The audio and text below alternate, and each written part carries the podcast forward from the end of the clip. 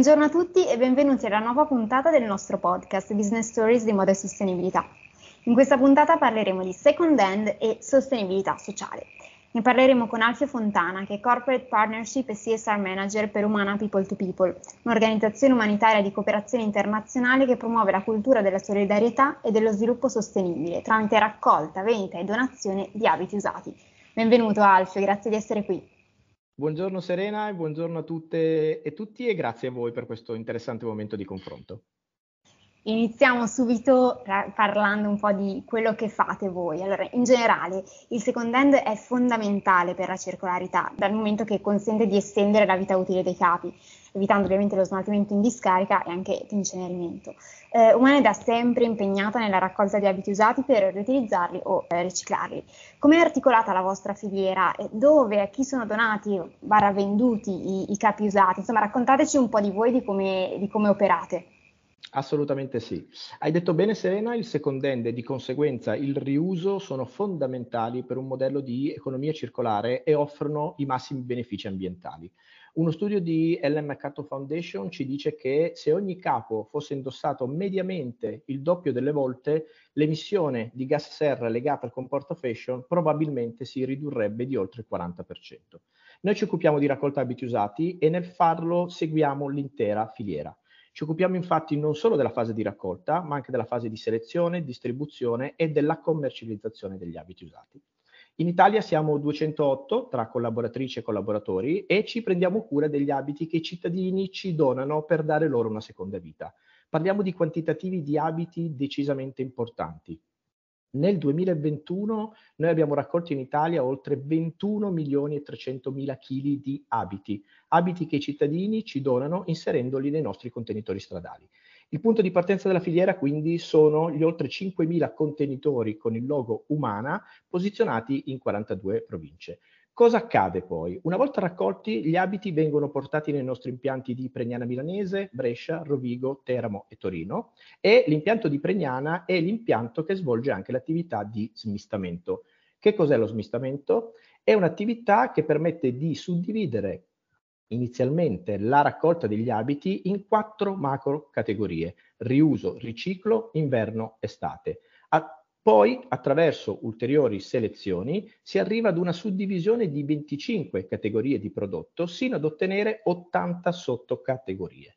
Il 67,5% di quello che smistiamo è destinato al riutilizzo, il 25,5 è destinato al riciclo per recuperare fibre ed una piccola parte, circa il 7%, è destinato al recupero energetico. Per ogni abito quindi nella fase di smistamento viene individuata la miglior valorizzazione possibile.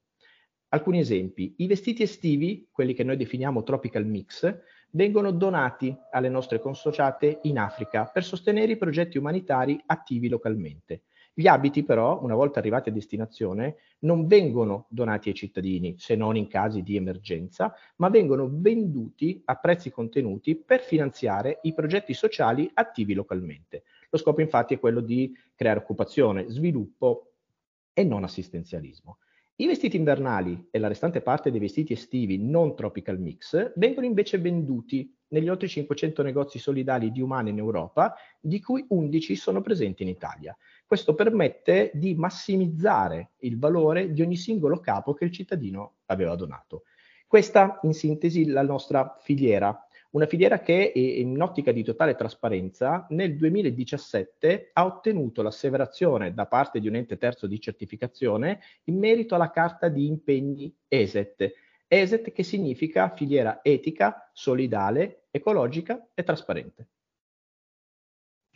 Hai citato anche Ellen MacArthur eh, proprio per i, gli impatti, diciamo, l'impatto positivo del, del, second hand dal punto esatto. di vista ambientale.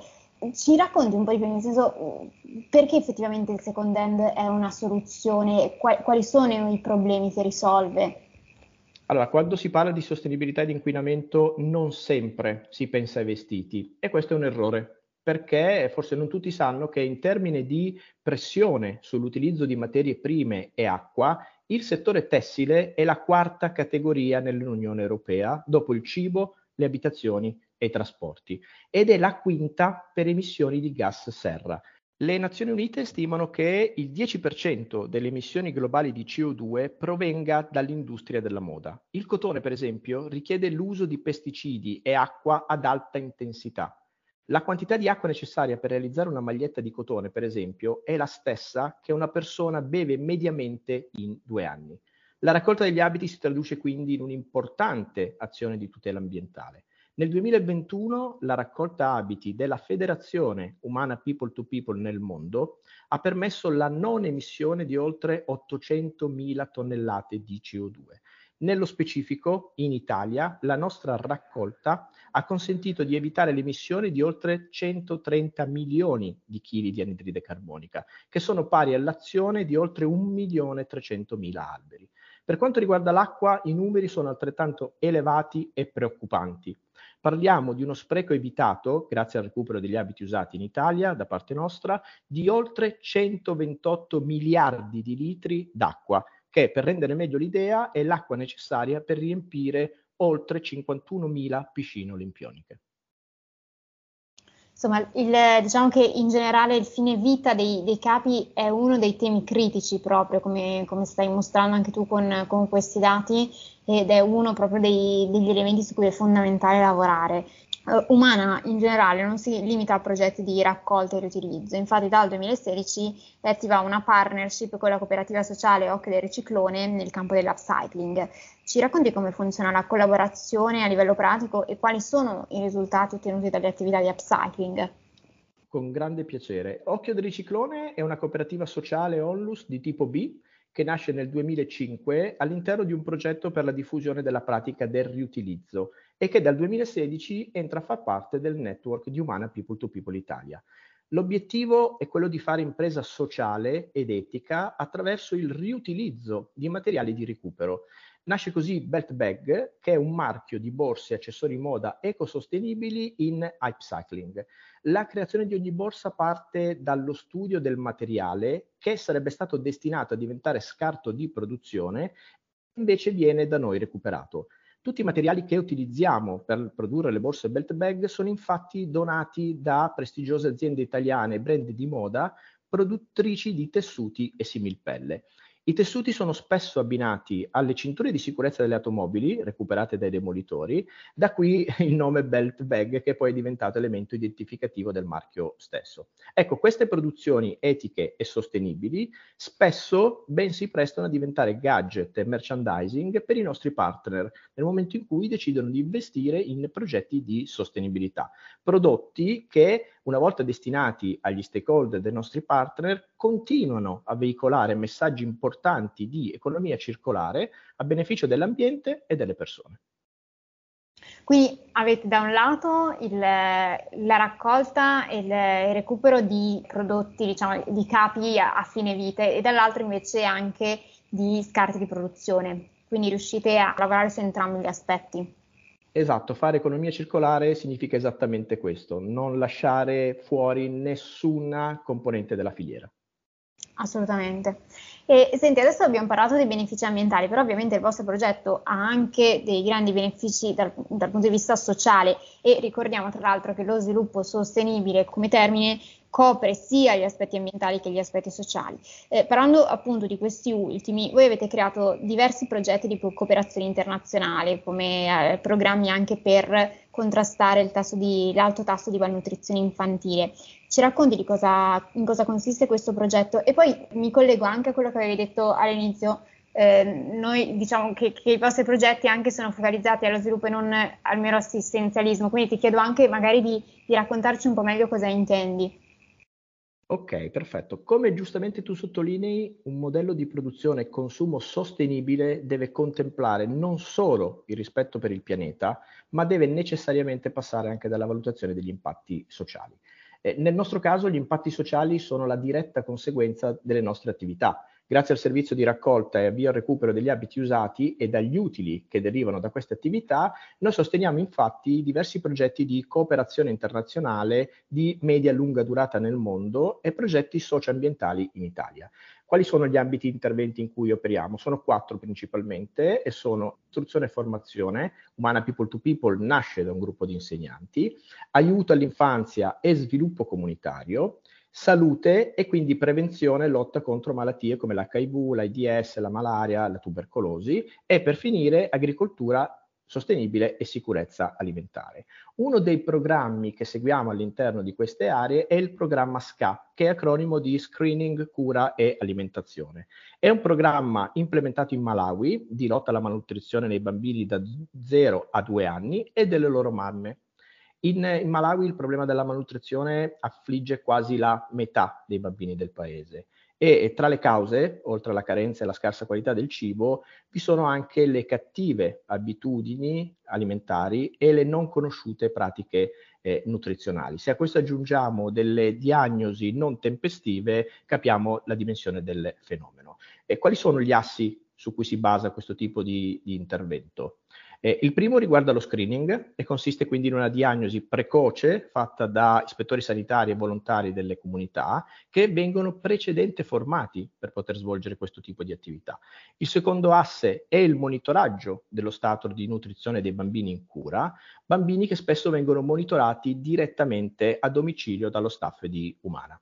Il terzo asse infine si concentra sull'alimentazione ai bambini affetti da malnutrizione viene infatti somministrata una pappa ad alto valore energetico e nutrizionale, ma si eh, fa un'attività anche per quanto riguarda le mamme incinte o in allattamento, alle quali data, eh, vengono date corrette indicazioni sullo svezzamento e sull'importanza di un'alimentazione equil- equilibrata. Questo è un passaggio fondamentale perché una mamma malnutrita quasi sicuramente cresce un bambino malnutrito. Per dare qualche numero su questo progetto, il progetto ha coinvolto oltre 3.300 bambini sotto i due anni e sono stati formati 98 gruppi di cura composti da quasi 4.000 mamme. Questo è un progetto che quindi ha uno scopo sociale molto molto forte, non è finalizzato al solo assistenzialismo perché nel formare la comunità vi è anche un percorso di consapevolezza e, e di crescita e quindi mm, rappresenta in toto quella che è la mission di Umana People to People nel mondo.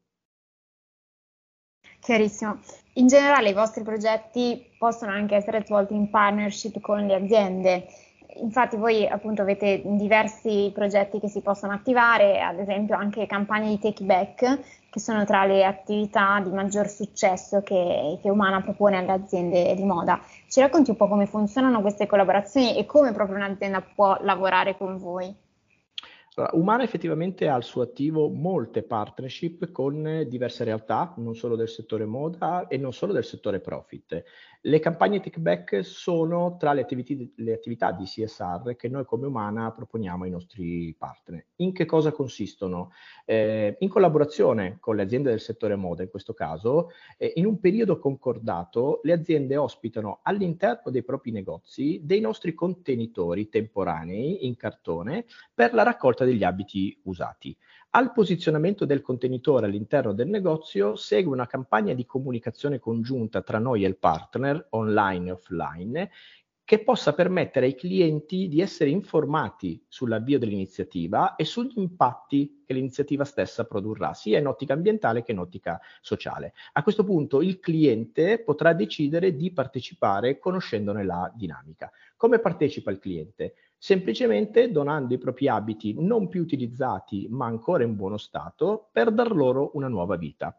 Spesso il gesto della donazione di vestiti poi viene ulteriormente premiato dalle aziende che collaborano con noi con un buono sconto per esempio che viene messo a disposizione dei clienti. Si tratta quindi di un'operazione solidale che mette al centro l'impresa, i clienti dell'impresa ed il loro impegno. L'attività quindi nel suo insieme, grazie poi alla filiera circolare di, di Umana, genera un alto impatto sociale e ambientale della quale ne beneficiano tutti alla fine. Eh, io credo che dobbiamo mh, acquistare con maggior consapevolezza i nostri capi, dobbiamo amarli, prendercene cura e quando riteniamo di non averne più bisogno dobbiamo agevolare assolutamente il passaggio tra un consumatore e l'altro. Eh, rendere la circolarità parte della nostra vita, probabilmente è qualcosa a cui tutti dovremmo un pochino approcciare. Senti, com'è il riscontro da parte dei consumatori di queste iniziative? Sono iniziative che, che, piacciono e soprattutto nel momento in cui viene dato loro eh, evidenza del risultato in termini di impatto che il loro piccolo gesto concreto ha generato insieme a molti altri clienti. Penso sia a volte infatti la, una cosa molto importante è proprio quella di comunicare la, l'impatto positivo perché non sempre c'è così tanta conoscenza, no? E quindi aumentare la conoscenza a tutti gli attori del mercato è fondamentale, quindi anche ai consumatori, così come alle aziende e agli altri operatori. Eh, senti, ehm, queste, queste, iniziative tra l'altro aiutano anche le, le aziende a appunto implementare dei sistemi take back perché non è così semplice, semplice, ovviamente ci sono comunque anche delle difficoltà logistiche, normative, quindi le vostre soluzioni aiutano anche un'azienda che vuole implementare queste, queste iniziative ma non sa, non sa, bene da come partire, da, insomma come muoversi, da dove partire.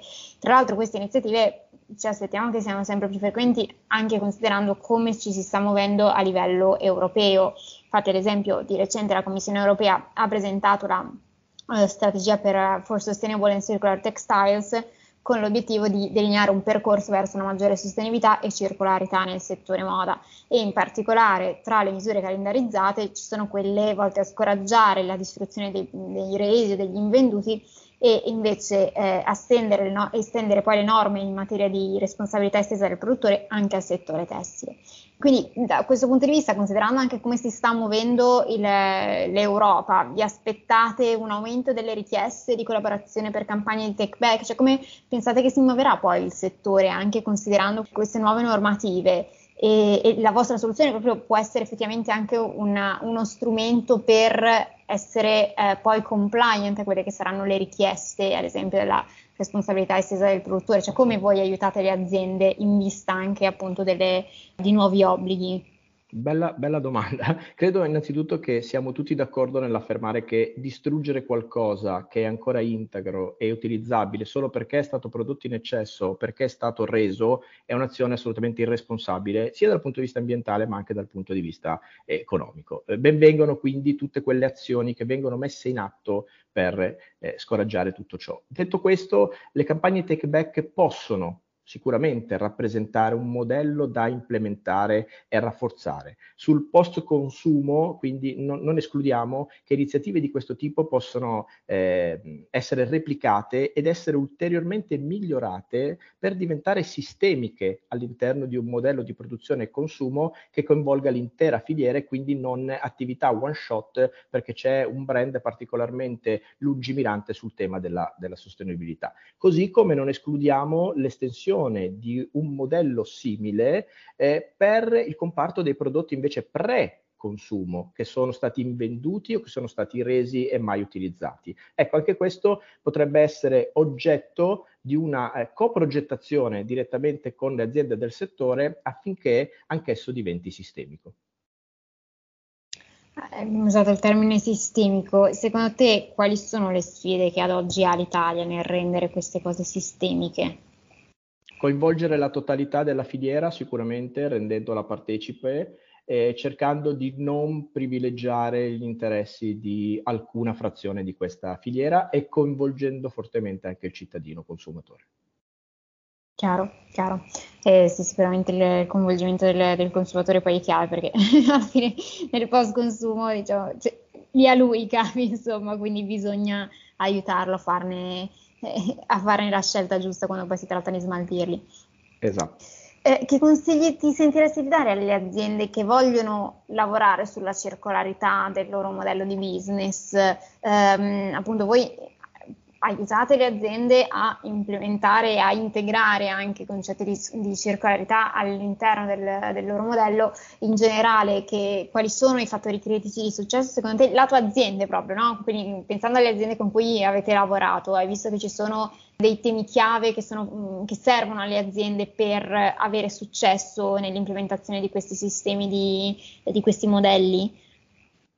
Allora, da, dare consigli non è mai una cosa semplice, però proviamo a, a fare un minimo di, di, riassunto. Come dicevamo prima, l'Unione Europea, con la strategia per i prodotti tessili sostenibili e circolari, ha indicato alcune azioni e strade percorribili. Una di queste è l'EPR, cioè la via della responsabilità estesa del produttore per ridurre gli impatti stessi della filiera. Ecco, l'obiettivo dei sistemi di responsabilità estesa del produttore è quello di ridurre l'impatto negativo che il settore tessile ha sull'ambiente e rendere il produttore direttamente responsabile a livello economico ed organizzativo del fine vita di ogni bene che ha prodotto. Secondo me, una delle cose importanti che l'EPR dovrà garantire, come accennavo prima, è che l'intera filiera eh, venga coinvolta e che l'intera filiera promuova una gestione dei, dei, dei flussi. Il flusso dovrebbe essere un flusso unico. Tutto quello che è abbigliamento, calzature, accessori, oggi hanno dei flussi molto molto simili. In Italia da quasi 30 anni eh, si è sviluppato un settore che tratta questi flussi come un flusso unico e anche il cittadino percepisce come flusso unico abbigliamento, scarpe, accessori e oggettistica. Separare i flussi potrebbe creare confusione, quindi questa è una prima riflessione sulla quale soffermarsi. Eh, altra cosa importante, la collaborazione reale di tutti gli attori della filiera. Fare concretamente rete serve ad avere una visione completa del sistema, analizzandone criticità e opportunità. E su questo la partecipazione delle imprese è e sarà sempre più eh, fondamentale. Vi è poi un tema di strategia comunicativa rispetto a queste tematiche. Sarà fondamentale eh, fare in modo che le aziende comunichino in modo trasparente i loro processi di produzione, ma anche le loro policy di EPR, per far sì che i consumatori siano eh, e diventino sempre di più soggetti consapevoli ed informati. In questo modo saranno in grado di esercitare il proprio potere di consumatori in maniera responsabile e essere messi nelle condizioni di fare azioni concrete e sostenibili. Chiarissimo. Invece ti faccio una domanda lato consumatore, eh, nel senso che voi vi occupate comunque anche di, di, di vendita di, di, capi usati. Eh, come è cambiato nel tempo, secondo te, il target di consumatori che acquista capi usati? Pensiamo tra l'altro che adesso ci sono tantissime eh, iniziative anche nel lusso nel, per quanto riguarda l'usato, quindi diciamo che la percezione dell'usato è cambiata negli anni. Eh, avete visto una differenza effettivamente nel, nel target che si rivolge a voi per l'acquisto? Ma noi abbiamo visto una differenza soprattutto in termini di generazioni. Le nuove generazioni che approcciano eh, all'acquisto eh, hanno una maggiore sensibilità rispetto a questi temi, soprattutto rispetto ai temi ambientali, non ancora, ahimè, su quelli eh, sociali. Noi abbiamo 11 negozi, come dicevo, 10 dei quali sono vintage e oggi vintage è cool, eh, è bello, quindi sicuramente siamo anche favoriti da, da questo aspetto, però riscontriamo sempre una maggiore eh, attenzione rispetto a queste, eh, a queste tematiche. Oggi il consumatore ha la possibilità di informarsi veramente su quello che un brand eh, sta facendo, così come ha la possibilità di verificare che non sia eh, puro greenwashing. Quindi io mi aspetto che sempre di più i consumatori possano indirizzare le produzioni e di conseguenza indirizzare anche eh, l'attività di vendita come quella che, che, che facciamo noi. Concedimi però un'ultima riflessione. Eh, abbiamo bisogno di, di, di, di, agire e di farlo in fretta, perché i cambiamenti climatici avranno maggiore impatto proprio sulle popolazioni del mondo già in forte eh, difficoltà. Ecco, l'aiuto che possiamo ricevere dalle nuove generazioni rispetto a questi temi è proprio un accelerare eh, alcuni processi e sviluppare nuovi modelli di produzione e consumo veramente sostenibili che eh, serviranno non solo a ridurre l'impronta ecologica, ma anche a ridurre le diseguaglianze. Direi che non ci può essere una, una chiusura migliore di, di, questa. E ti ringrazio tantissimo per, per, aver raccontato quella che è la vostra esperienza. E mm, per, diciamo che mm, proprio ci mostra come sostenibilità ambientale e sociale possono e devono anche andare di pari passo e ci mostra anche come il mondo sta cambiando e si sta evolvendo verso dei modelli anche di, di utilizzo eh, diversi con però, come dicevi tu, insomma, la, l'esigenza di, di, accelerare sempre di più. Infatti vi, vi, auguriamo di fare sempre più progetti perché sicuramente anche noi che lavoriamo invece con le aziende vediamo le difficoltà delle aziende che vogliono implementare eh, sistemi back, eccetera. E, e quindi mh, diciamo che soluzioni come le vostre davvero possono aiutare i brand a muoversi più, più velocemente. Quindi quindi grazie del lavoro che fate e insomma vi, vi auguriamo di, di, farlo con sempre più aziende perché ce n'è assolutamente bisogno e le aziende ne hanno bisogno, lo sanno. Grazie a te Serena e grazie a voi per questa opportunità. A presto, grazie. A presto, saluti a tutte e tutti.